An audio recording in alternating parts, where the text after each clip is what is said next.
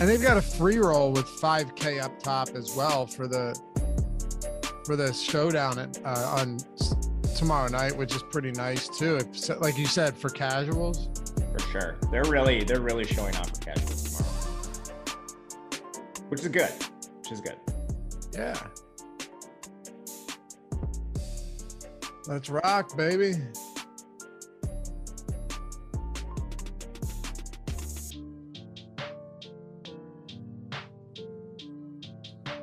Yeah, what is going on, everybody? Welcome to the awesemo.com NFL strategy show. Happy to be with you as always, talking NFL Thanksgiving Day football presented by Prize Picks. I'm Dave Loughran at Laffy underscore D, joined by Matt Gajewski at Matt underscore Gajewski. Three games, not exactly the most stellar slate of contests, but with some of the injuries we have on tap, some of the questionables, some of the ownership that we've got. We ran our ownership, we ran our top stacks. All of that first run is in. Matt, it's still going to be a fun one to break down. And I know you love these slop fests as much as I do. 100%, man. Couldn't have said it better myself. Three game slate, Thanksgiving. There's just all this excitement for it. So many casuals playing, just so many people off of work, enjoying football throughout the day. And it's a unique slate, not just because there's only three games, which kind of makes an interesting ownership puzzle, but there are three island games. So you have late swap potential, a lot of equity that could be gained just by making adjustments throughout the day. And not to mention, we have three separate showdown slates too. A lot of really fun football ahead of us. Three separate big showdown slates. One's 50K up top, another's, I think, 200K, another's bigger than that. I mean, there's some some huge contests. There's no doubt about it. Um, yeah, uh, it's not my birthday, but they will say that every single show. No, my birthday is March 26th. So mark that in your calendars. Richard says, Laffy had a dream last night. You were commentating the X Games. Maybe I fell asleep to YouTube playing. That's awesome. I went to the X Games twice, Matt, when they were in Philadelphia, and it was awesome. I was a kid, I was like 15 years old. I won the fan skateboard competition there as well in one year. So got that on the skateboarder. I was at the time. Yeah, I won best trick and highest ollie both in the same day. Pretty. When sweet. did you say? When did you say your birthday was? March 26th. All right. Don't ask me why I know this, but you share a birthday with the one and only Chad Kelly. You knew that? Why did you know that? I love Chad Kelly. That's awesome. That's I just awesome. have a locker of random information in my head, but Chad Kelly? Chad Kelly, the former Ole Miss quarterback that flamed out of the NFL, got in trouble. Yeah, oh, I know Chad Kelly. That's phenomenal. Anyway, we're happy to have you guys with us. If you haven't done so yet, hit that thumbs up. Thanksgiving is rapidly approaching. It'll be here tomorrow. We'll be back with you for a three and a half hour live stream going up to kickoff. So, not going anywhere. You know, the grind of the DFS content world, but hammer that thumbs up and hit that subscribe button if you haven't done so yet. 66 and a half thousand subscribers now. Thanks to all of you lovely souls out there. We're almost at 70K, and it'll be a great day when we achieve that goal. Moving up, doing big things in this world. And if you want to, hit that join down below the thumbs up.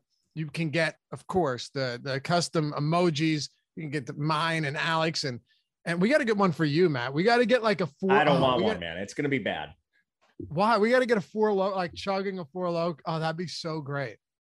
I made a promise. Well, I, I'm going to have to do one on one of these streams. I don't know when, but we have. Josh, Josh was clamoring for likes and he volunteered me to do one, but I don't know when. Well, I mean, I think for our our Christmas stream. What a mess that that was a beautiful disaster last year. Yeah, the thing was last year I was by myself, so I, I didn't have anybody to to entertain on Christmas Christmas Eve. I think it was. I was just here at my apartment by myself. I don't You're know if I'll be, with somewhere? family this year, being a drunk mess. Yeah. okay. We'll figure something out. We will figure something out. I think it was like the 23rd. Are you going to be away on the 23rd? I'm not going to be away for any of it. I'll just be around family, and I don't know okay. if I want to want to be a drunk mess in front of them. At least not that early. That's true. Jordan was on the West Coast, I think, and he was killing a bottle of Ketel One by 7 a.m. That was unbelievable. That was I, the most unbelievable part of the stream. I think he said he slept 24 straight hours. after that. your body needs to after that. Oh, he was toast. Uh, but yeah, that'll be a lot of fun. Hopefully, you guys will join us for that. I know some of you uh, enjoy those live streams when we just get out of control. You can have some drinks with us, but we got some football to talk about, Matt. And like I said, uh, custom emojis, the badges, as you can see with with Jacob uh, and and everybody else in here. Awesome, yo, myself, uh, huge beats and a bunch of others that'll pop in with the badges. You get a free super chat every month. You get the uh, the priority access and questions, and we'll always shout you out because we love the the team awesome all around this way. Anyway, Matt, I, I, looked at ownership, I looked at top stacks, and I will say it's very difficult right now to get like a good to get your finger on the pulse of ownership. But I, I here my here's my thinking right now and you tell me if you agree or disagree, and we can we can go from there. I don't think Alvin Kamara plays. I think Zeke plays. I don't think Allen Robinson plays. I'm in 100% agreement with you. Zeke already practiced in full, like he's he's playing, and we know Zeke does not miss games for injuries unless they are very severe. Kamara hasn't. He tried to practice one time last week; it did not go well, and he has been he's been a DMP since then. So he's a hard one to kind of gauge. The fact that he tried to return and couldn't right away suggests that he's trying to get back out there, but I still think the short week makes him a little bit questionable. And Allen Robinson with the hamstring, like he's still DMP throughout the week. Those things just don't get better overnight. So until Allen Robinson even turns in limited practice, I'm just going to assume he misses games. The real interesting one for me is Mark Ingram. Mark yes. Ingram, yeah, DMP yesterday. He's very questionable to play at this point, and he's not expensive. But then, even cheaper than him, the presumed lead back without Ingram would be Tony Jones, coming off injured reserve, a guy that actually spelled Kamara a little bit to begin the year. He's the stone minimum. And we already are dealing with a situation where we basically don't have a lot of salary constraints on the straight on the slate. And Tony Jones Jr. being the lead back would exacerbate that problem even more. That's the thing, right? Because see Tony Jones would be locked in everywhere, especially after what people saw Jonathan Taylor do last week. Granted, not the same running back at all, not the same team, but he's also minimum salary on a three game slate. Man, that's going to explode ownership.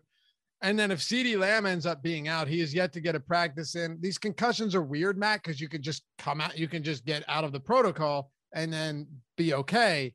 But there's a lot. So we have yeah. to Hopefully you can also we'll start- you can also you can get limited practices when you're in protocol. So if he's DMP, it it suggests to me he's not at the stage he needs to be to get that clearance, like a snap, like the snap of your fingers. Sure. They so, said he was like running light light sprints or something. Yeah, and it, those are just stages. Right.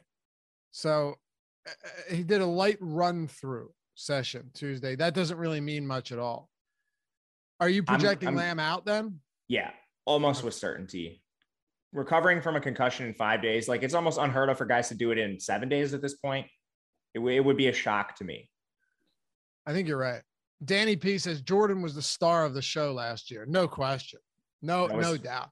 It was amazing. Which is hilarious because he's so afraid to be on camera when he's producing shows. Like I've tried to get the producer cam forever now, and he's like, no, I'm not doing it. I'm not doing it. But then there he is, you know, two days before Christmas, just rocking out. If it wouldn't mess up our settings, I would show you guys the look Jordan Klein normally gives on our Zoom calls. But basically, if I were to lower my head about six inches so you can only see from the nose up, that's how Jordan sits on camera. So yeah. You can only you can only see his eyes. Yep. And when you say like if I say something irreverent or just something that he's like, wow, I can't believe you just said that, you just see, hold on, let me get that ah, it's not gonna work. I was trying to go. I know. I, I thought I could do it too. I don't think I can without messing up the settings like, for Mike on the back end. Did you just see the eyes go up like this, and you know that he's like, "Oh, Laffy shouldn't have said that," but you know. anyway, um, let's talk a little more football here. Let's do it the injuries are crazy. You got to tune in for the live stream tomorrow. But I already started building lineups and I've come up with some stuff that I feel pretty good about. I just don't know how long it's going to last. Like Jones ownership will come through the roof. Mooney's ownership will skyrocket. If it doesn't, it should. I'm telling you right now, if Robinson is out. Gallup's going to come up even higher. Cedric Wilson, all of those guys are just going to get a ton of love. Montgomery right now 40.9% projected ownership, Matt, against this Detroit defense. I totally get it. I mean, teams are running the ball like crazy against them. I went over to OddsShopper and looked at his prop. I already hit the over on the rushing prop. We've got him at, he's at 75 and a half yards on FanDuel, right? Over's just slightly juiced. We have him projected for 94.4 rushing yards. And you're, t- and I get it, right? Because that's a lot. Maybe it comes down a little bit, but he's still going to clearly be over that 75 and a half. He played 92% of snaps last week. Or, no, sorry, 95% of snaps. He played 56 of 59 possible snaps. And Khalil Herbert has become an afterthought entirely at this point. I don't even think if Damien Williams returns with that calf and the injury that he's going to get any work because he was way behind Kalif Raymond, uh, or sorry, uh, Khalil Herbert before Montgomery came back. So I get this ownership. I understand he's he's he's up there, but I, I think at his price point and the expected workload that that oh, and no rushing, uh, no rushing vulturing from Justin Fields with Dalton starting. That David Montgomery does deserve to be a popular back this week, and I'm hitting that over. We have it at a huge 70 plus percent expected win rate on OddsShopper. Yeah, I mean, you didn't even really touch on the matchup that much. They're playing Detroit. I know. They should, they should, be able to run all over Detroit. I mean, 15 of 16 total RB touches last week, all but one touch David Montgomery handled and that that game didn't exactly go to according to plan. Otherwise, you probably would have seen Montgomery with an even larger workload. We're in lockstep for all the reasons you mentioned, and then you just add in that they're playing Detroit.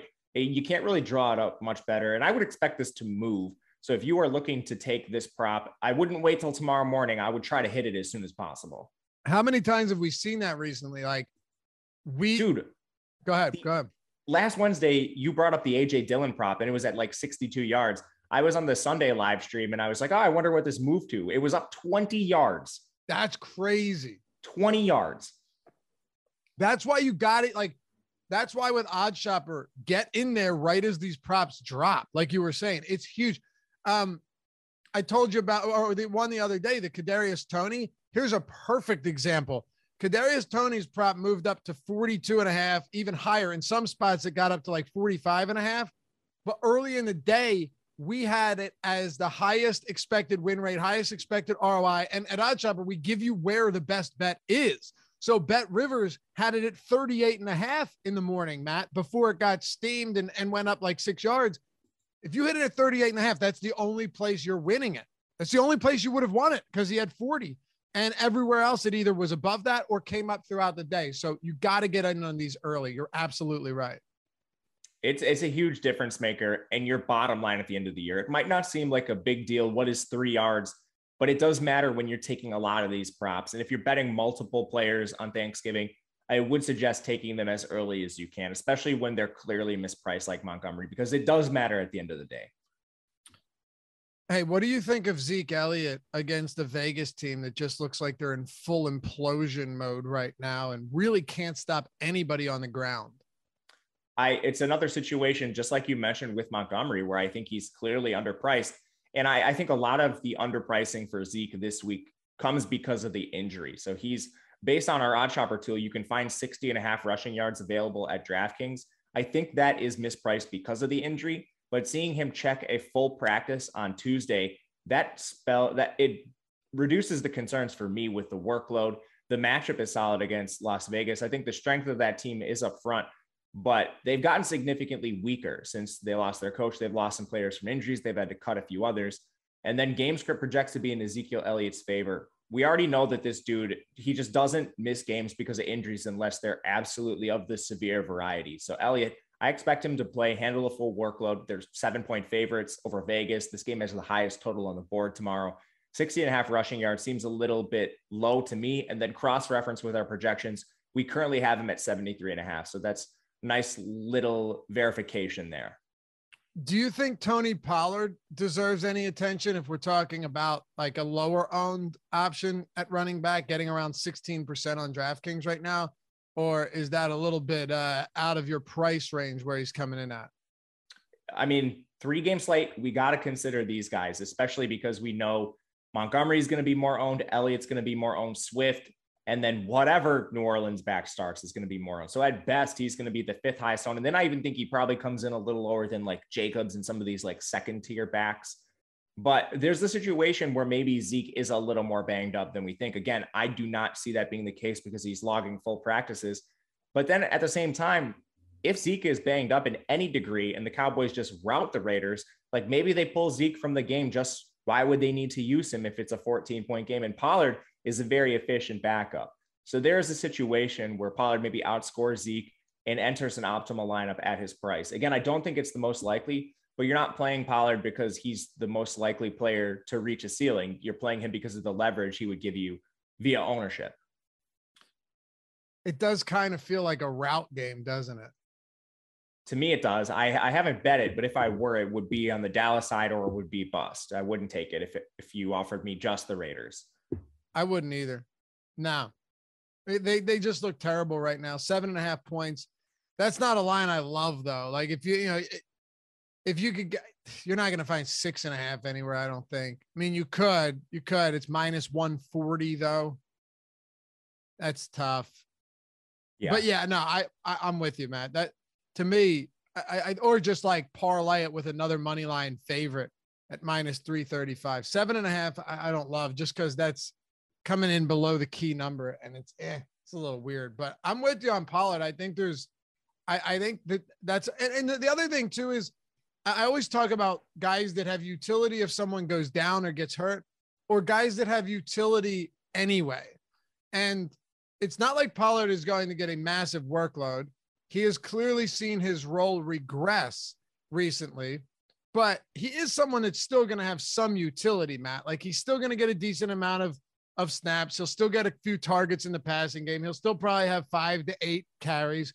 And if that's the case, he can break one. He can make some plays. You don't need a blowout. You don't need Zeke to go down in order for Pollard to at least have a couple opportunities to make an explosive play either.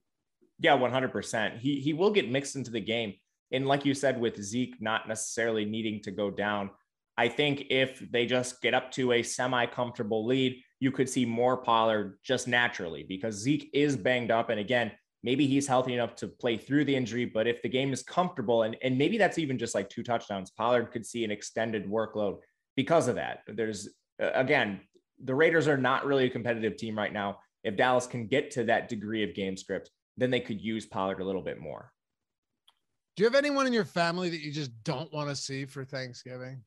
My my family's really small, so I just have my mom, my dad, and my brother, which is it's and my dad and my brother are exactly like me. Like I grew up in my my household. My dad played football in college, likes to gamble, watch all these games. Like I remember one time I came home and my brother and my dad were betting on the high school like state football game. I don't know what offshore book they found to line it, but I live in Wisconsin, but it's pretty enjoyable because they just operate like I do. That sounds like fun. Yeah, it is just drinking and gambling. I love it. Yeah. Uh, my family's very small as well, very small.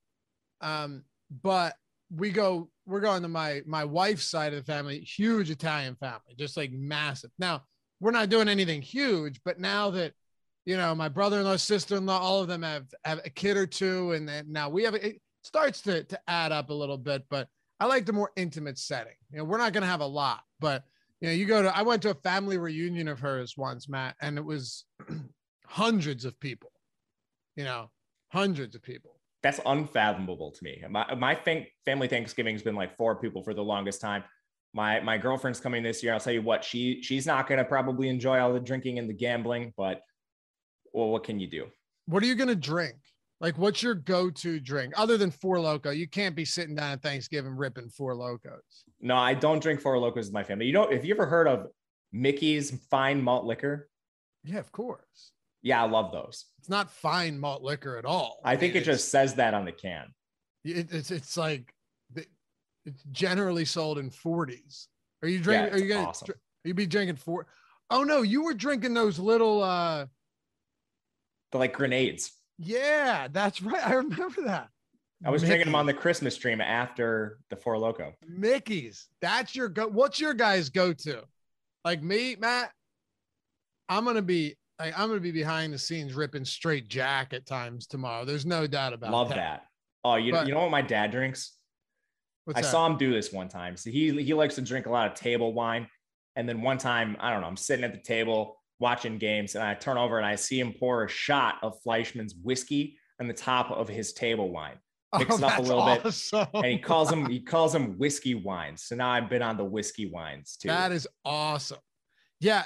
So Justine just went out and bought some Jack. We're gonna bring it over to my brother-in-law's. But then that big thing of wine, that big like you would think you'd see it in biblical times. You know what I mean? Just a huge yeah. glass jug of wine with the small handle up top that's tough to carry. I know you know, I forget the name of it, but I know you know what I'm talking about. I do. I don't know the name of it either, but I know exactly what you're saying. Yeah. Table wine with a shot of whiskey in it. That's phenomenal. It's not bad. You'd be surprised. I'd try it for sure. I'll try It. I'll try anything, you know. But yeah, Crown, Crown, Crown and Coke. That's a big one. I I get that. But yeah, Matt's the, the Nick said, yeah, that's DC malt. Layer. It's like Northeast stuff. Yeah, down in Trenton, Mickey's it was big and, and, and like yeah, that absolutely, man. So yeah, you you fit in fine around here drinking Mickey's. Yeah, when I when I show up sometime, like the All Star break, when I come out east or something, we'll have to have some. Oh, we're definitely getting together. We're definitely going to get together and have some drinks for sure. Maybe we'll have just an awesome meetup and bring some of the viewers out as well. Just tell them show up. Doesn't matter. We'll hang out. That'd be awesome. What else man. doing at running back for like DeAndre Swift, right? And and Josh Jacobs, who's pulling some ownership right now. Of course, that'll change once we get some other news. I can't even talk about Kamara and at Kamara right now, but if you want to hit on Ingram in the event that he plays, I think it's at least more likely than Kamara. But if you want to do that, we already know Tony Jones would be chalk, and I think rightfully so, because I don't really know how else is going to be in that backfield. And we saw how much work Ingram got. But what about the players we haven't hit on? Yes, I, I think the top two most owned guys are going to be David Montgomery and whatever Saints back plays. If it's Ingram, I know he's more expensive. He still projects really well right now on our side. Just the, looking at the projections, we have Kamara out and Ingram in, and he still projects very well. If you switch that and project just Tony Jones without Ingram, obviously he projects well too because he's the stone min. The interesting spot for me is what you do with Swift and Elliott and Josh Jacobs. And I expect Swift to be fairly owned just because of the pass catching ability. And he's shown an upside for just a monster workload. Last week changed a little bit with Jamaal Williams coming back, but it was still largely Swift handling most of the work in that backfield. Elliott has the better matchup, and I think that could just steer some people towards him, especially with all the value we do have on this slate. The interesting stuff to me is like Josh Jacobs, a clear underdog, not a pass catching back. They'll, still use other backs in that capacity over him.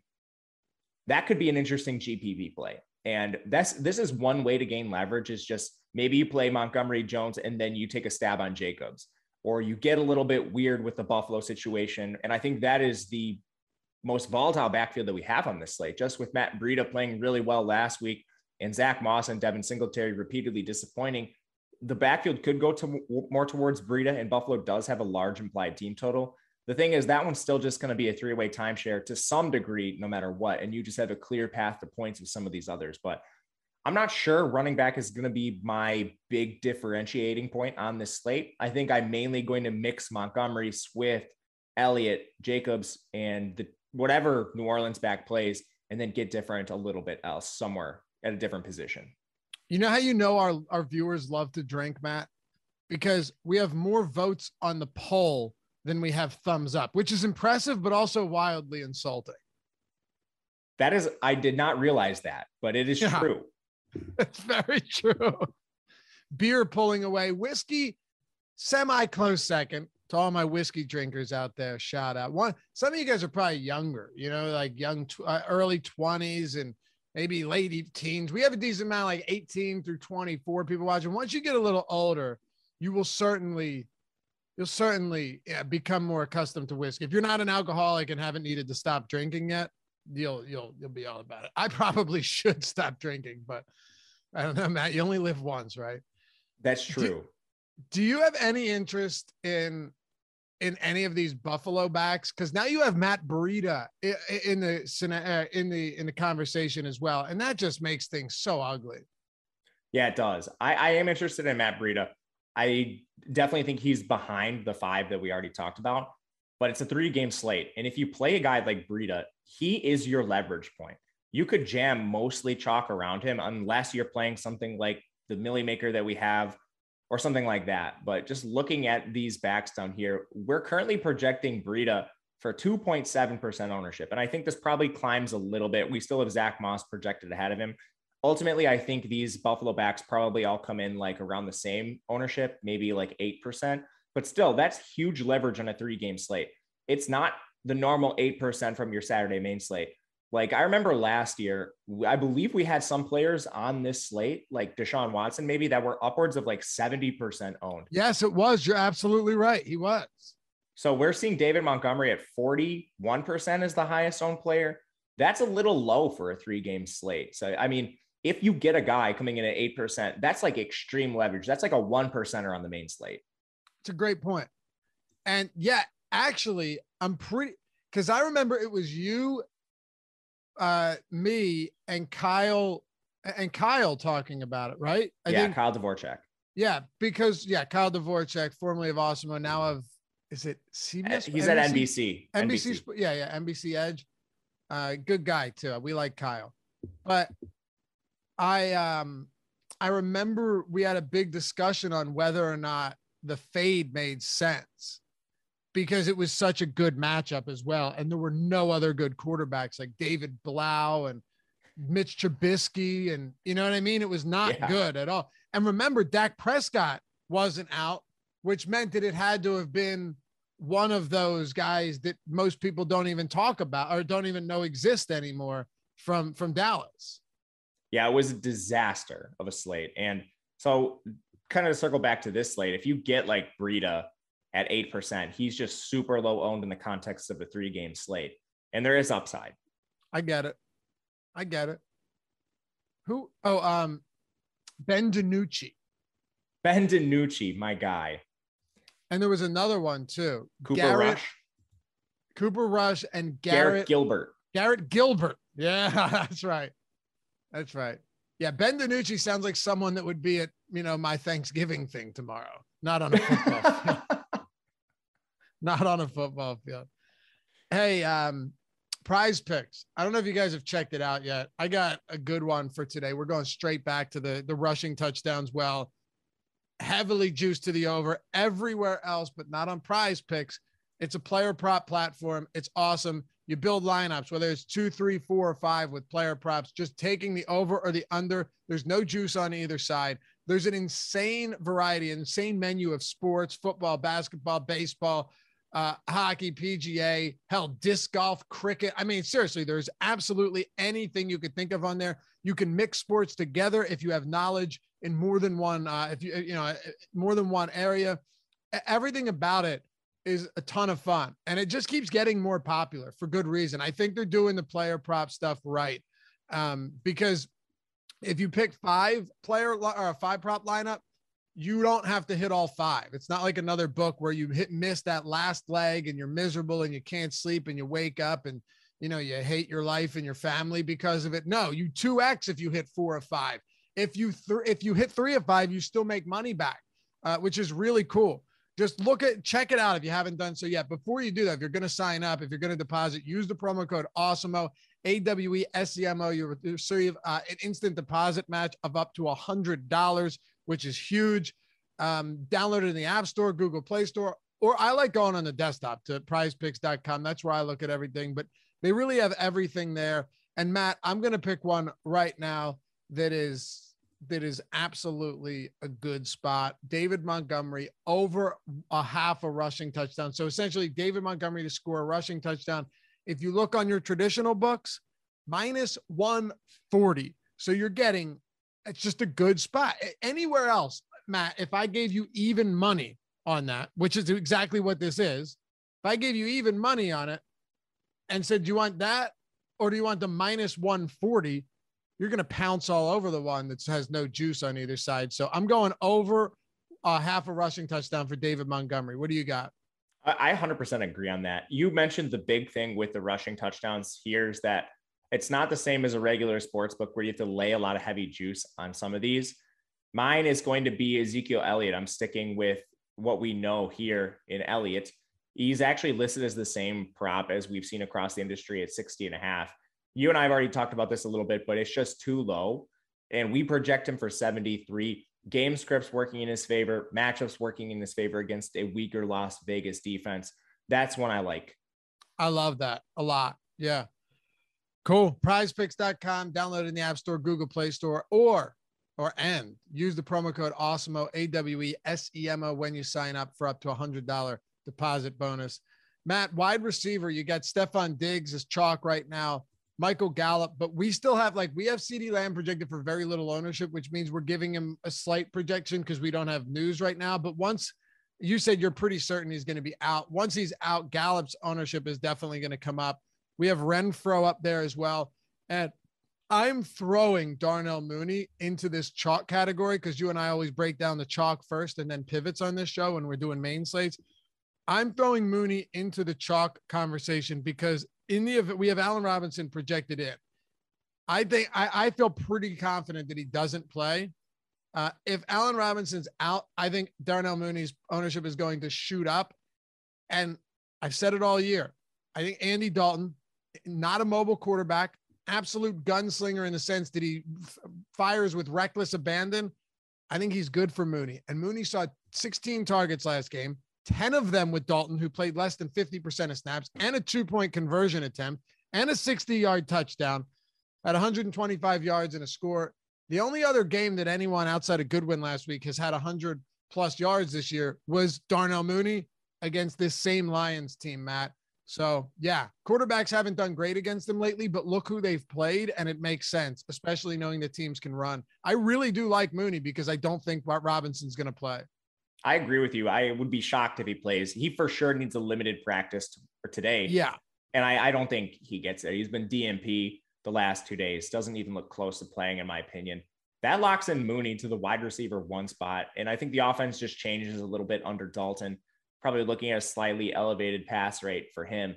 And I think Mooney is going to project really well. Again, we have Robinson projected in right now, so it's a little bit hard to say. But Mooney, I think, comes in around the Gallup, around the Hunter Renfrow area. Gallup versus Mooney is an interesting discussion, but I, I don't think there's as much of a, a discussion between Mooney and Renfrow. Renfrow always projects really well, but he's basically like the definition of a low floor, low ceiling player. Like just looking at the recent games for Renfrow, he's only been below five targets once this year, was actually in their most recent game, and he's never been above nine. He's never been below 30 yards receiving. He's never been above 77. If he doesn't score a touchdown, Renfrow is basically locked into like an 11 point game based on the role in the offense. And that comes not only from is he playing the low A dot role in the slot, there's just not a lot of room for big plays there, but he's on an offense that doesn't have a lot of scoring expectation. They're seven point underdogs. Again, to Dallas, they have the second lowest implied team total on the slate. It's very close to New Orleans. So take that for what it's worth. You could see third in some spots, but overall, not expected a ton of score a ton of points in Las Vegas. So for me, I would rather get to Mooney. I would rather get to Gallup in that similar price range. And it's not really that close for me. I agree. A hundred percent. Eh, Renfrow is your typical, you know, kind of high, like you said, high floor, low ceiling player. And the thing that I hated last week, do you know how many times Derek Carr targeted his wide receivers last week? I don't know off the top of my head, but I know Waller had the big game and receivers did not get a ton of work. Take a guess. They lost by like, what they lose by 19 or something too? I'm going to say 14 times. Six. Okay. Four of them went to Renfrow. Yeah, and two of them went to Zay Jones. I saw one of the Zay Jones targets. It's deep maybe downfield. it, maybe it was two. Maybe it was only one. But either way, like that's not good. And that's yeah, it was two to Zay Jones. That's concerning. So the offense is imploding. Th- they're completely imploding, and the defense isn't going to be able to keep up either. They got smoked and still only targeted the wide receivers six times. Yeah, they lost 32 to 13, man. That is give me just give me Gallup and Mooney on the upside alone. I mean, Gallup is a deep threat. You know Dalton is going to chuck it to him. There's just no doubt. I don't care if the targets aren't efficient, if he gets double digit against that Detroit secondary. You know, that to me is just a really good spot. I'm all over it. What about Diggs? You know what his longest reception was last week? No, I don't. Nine yards. At nine yards, and he had two touchdowns. It, it, I, What is I Matt? I'm sure everyone would appreciate this. What because I've talked about it a lot already this week. What's your diagnosis of of the Bills offense right now? They had one great game against the Jets. Obviously, okay, fine. Jacksonville, they couldn't find the end zone. Miami, they didn't do anything till late, and then they got smoked by the uh, Indianapolis, Colts last week. Yeah, it's it's really hard to say. And to be honest with you, I don't have a good answer. Josh Allen still has like fairly solid efficiency metrics. They're clearly not where they were last year, but you look at like his stats, completing 66% of his balls, 7.4 yards per attempt. I mean, he was at 7.9 last year. So some of the big plays aren't there. But ultimately, for me, I think it's just a positive regression point. There's not a ton changing in the offense to suggest that this team should be much, much worse there than it was. Maybe you just have a situation where they overperformed last year, and that could definitely be the case. Maybe it's something that has to do with their defense. I don't know, honestly, but they're not playing as efficient. And I, I'm not sure what is the case here. With Diggs, I don't see there being a ton of differences in his usage. He doesn't have the elite like target volume he did last year. Last year, he led the NFL in most major receiving categories, and he's certainly not on pace for that. But he is among the top of the league. It just hasn't translated to production yet, which makes me think he's a buy low more than anything else.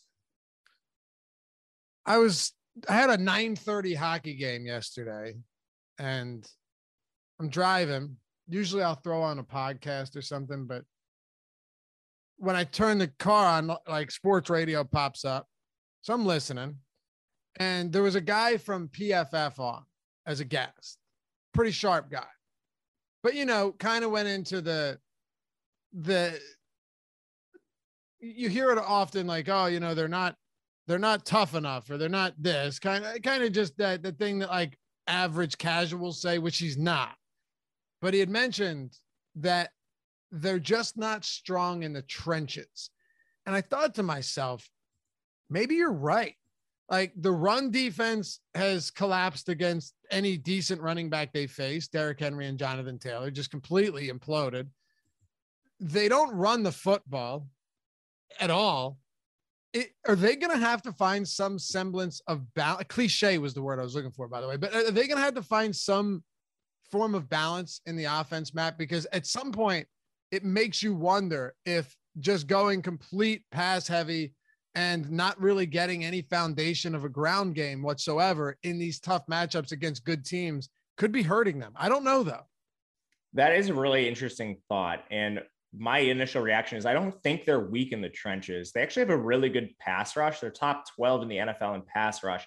And they're kind of built in, I don't know, maybe like the mold of the Kansas City Chiefs defense last year, where they want to rush the passer, they want to play good pass defense, and they'll let you run to a degree. And again, that's gotten them in trouble at times. But as far as their run game, that has been something that's been virtually non-existent for them. And I actually think their offensive line is is pretty good.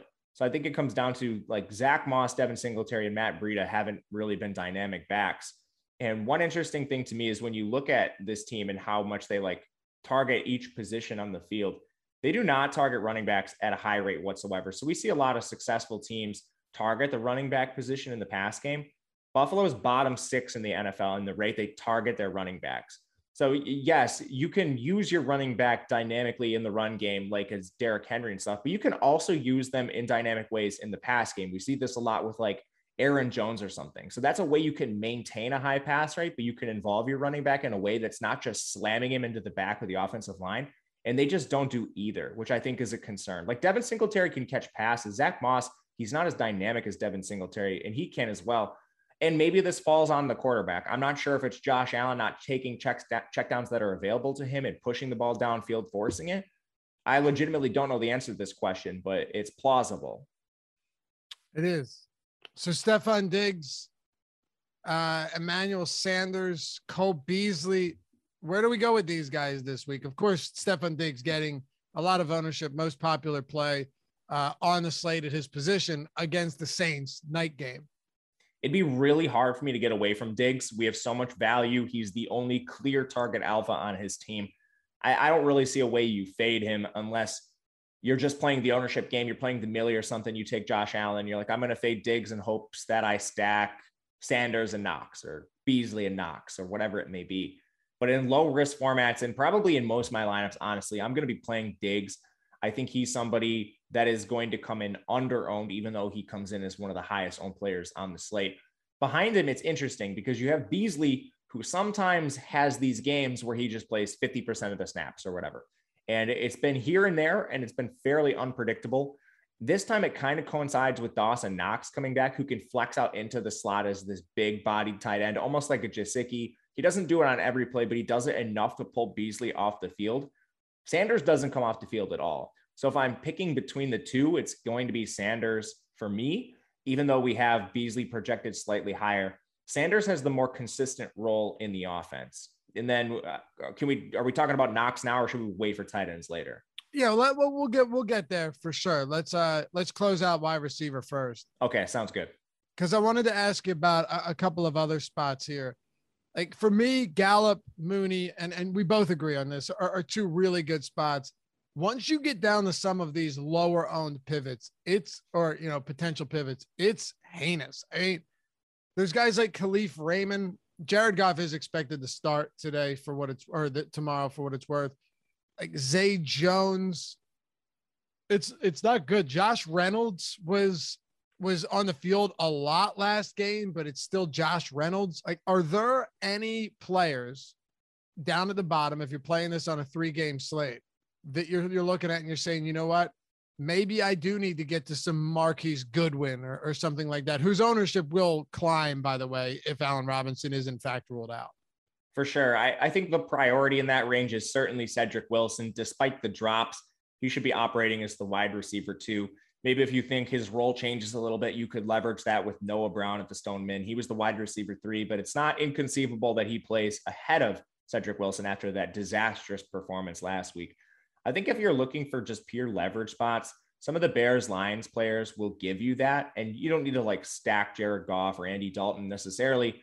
But if you take a Beasley out of your lineup in favor, and it doesn't need to be Beasley, like you could run a 2v2, but if you take a Beasley 2v2 out of your lineup in favor of a Amon-Ra St. Brown, who actually played a lot but wasn't involved, or maybe you go the route with with uh, a Kalif Raymond who played a little bit less but was more involved, and you just use them as a one-off. It, depending on the size of your tournament, that could be enough to give you some leverage.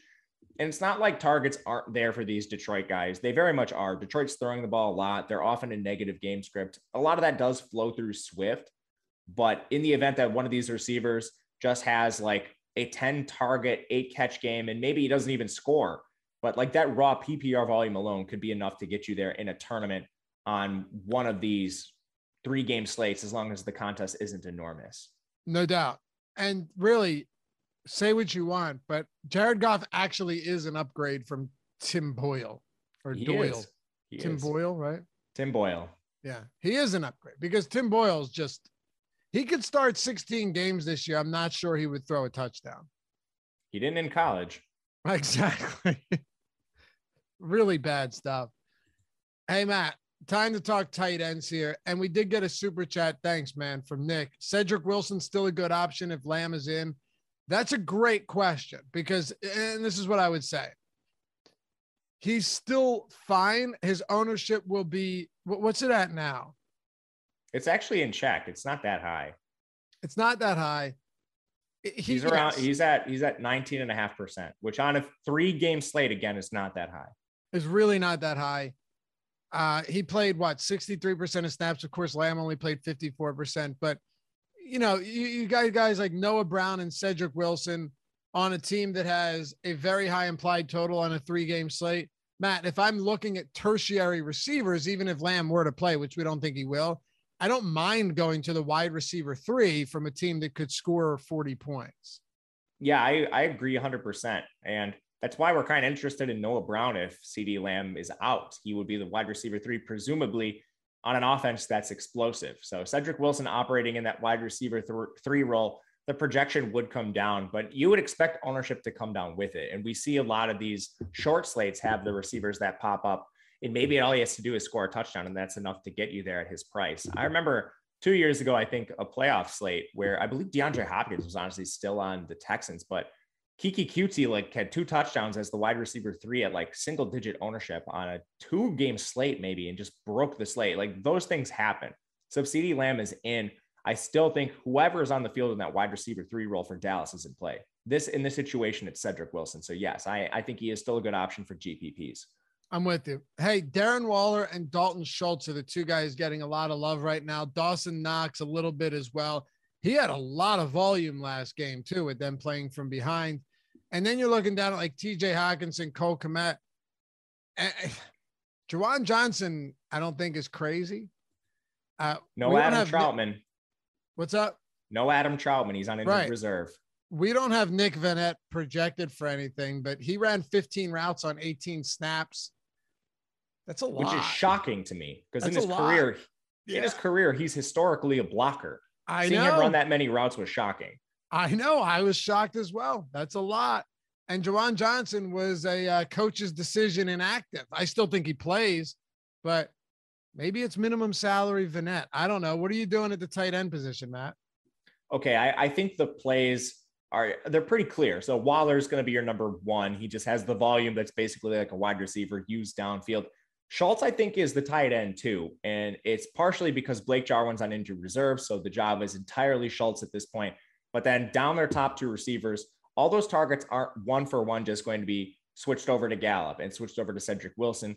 You would expect a slight increase for Dalton Schultz too in his role. And from there, number three, Dawson Knox. He's been extremely involved as well. In a high powered Buffalo offense, big favorites in this game. I think, and again, he's playing like 98% of the snaps. Like he's not coming off the field at all. It's Beasley coming off the field instead of Knox in some of those game situations. All three are great plays. From there, I think you have some pretty good GPP options. And Kmet, big goose egg last week, certainly is going to scare people away. But he'd actually been playing really well prior to that. And TJ Hockenson just in a high volume role, but really low scoring expectation. One thought I had at the tight end position that I want to get your thoughts on is running two of them because it's actually a pretty strong tight end slate for only having three games, six teams. Like the fact that we get Waller, Schultz, Knox, Hockenson, and Kmet, all tight ends that are pretty involved in their offense. I think you could use tight ends on this slate, two of them that is one in your flex, get rid of a lot of ownership. And I don't think you're sacrificing that much in projection. For example, if you run like Waller, Schultz, how different is that than running Waller, Cedric Wilson, other than the price? Or you could even throw Gallup in there if you'd like, but I don't think the difference is that great.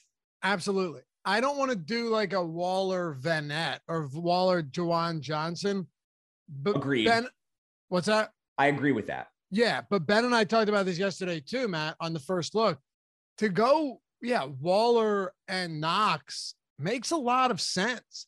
The, because you're right. When it comes to these cheap options at, at wide receiver, you can make an argument that even the touchdown equity is a lot higher for most of these tight ends. Uh, and the target, the, the projected target share is not much lower either.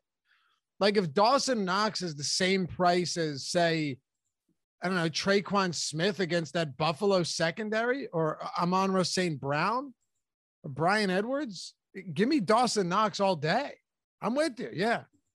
I even think you could use Knox as like a one for one for like a Beasley or a Sanders. And again, he's going to project less, but you playing the double tight end with Knox to get some leverage via ownership. And that would also give you leverage off a higher owned Sanders and a higher owned Beasley in particular projects for decent ownership for us right now. So I think using Knox over Beasley in a tool, a, a two tight end lineup could give you some extra leverage. I love it. I also love seeing everybody win with the Awesemo avatar and then shouting us out. Well, not shouting us out, tweeting us at Awesemo HOF because you get, well, all of the love over on Twitter, the likes, the comments, the, the praise.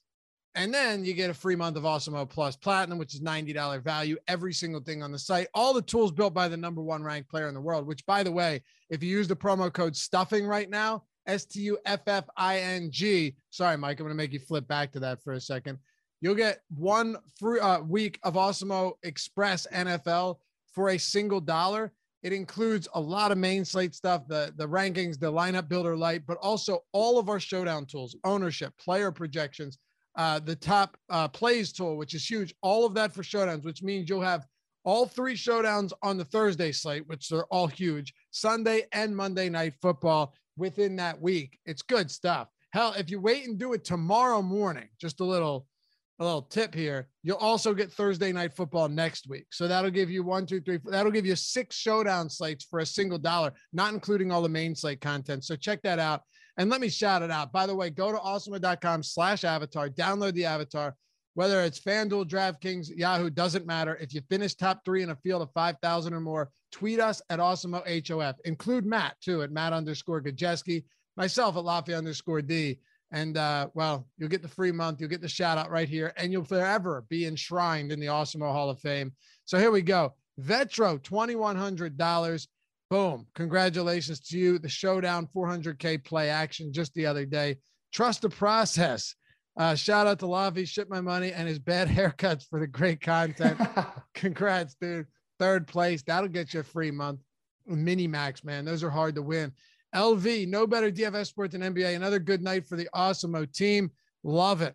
Um, congrats to you. And then you got a couple more here. Pete, uh, Philip or Peter Hanley always winning. 10,200 there on the same night. I think yeah, 34,000. Uh, just the guy is just absolutely crushing it on back to back days. Congrats, man. That is huge. Keeping it up. He will be Matt. He will forever. He'll be on the the wall. He'll be in the the ring of honor or whatever we call it. If we ever make something for all time heaters at Awesemo, Peter Hanley's got to be on it. The heater he's been on is unbelievable. It's insane. It makes no sense. Him and Jordan Burke are just just wild. And Dave DeRemer, this guy wins a lot too. Dropped the third late in the last game, but I'll take it. Over a thousand dollar profit on the day. Always reworking my process. The more I learn from the Awesemo crew. Congrats to you as well, man go and uh, grab the avatar, tweet us at Awesemo HOF. All right, Matt, top stacks. Who do you have right now? It's there aren't a lot of them, but Buffalo getting 40.7% top stack probability. They've stunk lately. So it might just be like, hey, Josh Allen is far and away the best quarterback on this slate. I think that's the case. And I, I, think this is pretty much expected. Like Buffalo, sometimes they have a positive leverage score, even with Josh Allen drawing ownership. So I don't want to spend too much time on it. But one thing that actually really surprised me in the leverage tool here in our top stacks tool is Vegas coming in a lot higher than Dallas. I think a lot of people are going to click the safety with Dak Prescott, and they probably do realize that Dallas is playing down two pass catchers. Likely don't think it matters. And I think that's probably true to some degree. But there is a world too where Dallas just embraces the run, uses Ezekiel Elliott and Tony Pollard to get there. And then you still have Vegas playing from negative game script. And you and I touched on this before. Derek Carr has not been playing well. They have not been targeting the receivers a bunch, but it still comes down to they should be playing from behind and throwing the ball a lot in this game. Derek Carr is pretty easy to stack and he's pretty cheap to stack. I'm not sure what the upside is, but the tools we have here make it a little interesting to me. So Vegas with a positive leverage score, bit of a surprise, but now I'm going to take a longer look at this. And I think I'm probably going to end up with a little more Derek Carr in the field. Yeah, I think you might have to at this point. And sorry, Jordan Lockhart. I said Jordan Burkhart. Uh, thank you. $50 super chat just for me to correct his name. I mean, what an asshole I am. Appreciate the show, guys. As always, thanks, man. Appreciate you. Uh, by the way, three uh, three likes away from 100. So we'll get there. We'll get there. Thank you in advance. I'll go with one, Matt, before we close this out.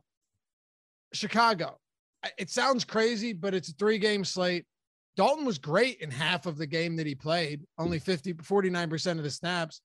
He's going to make mistakes. I don't care. I'll play the Detroit defense against him for all I care. Uh, Mooney, Goodwin, if you wanted to, you could go with that stack and then you can get Diggs, you can get Ezekiel Elliott, you can get Swift, you can get as many players as you want, Waller into those lineups. I'm not, and, and, you know, the run back would be Swift. Uh, Jared Goff loves to throw to him. I'm not opposed to having, if they are, if he is that low owned on a three game slate, some Andy Dalton stacks against, you know, one of the worst secondaries in the league. Sound crazy? Maybe, but I'll probably have some of it.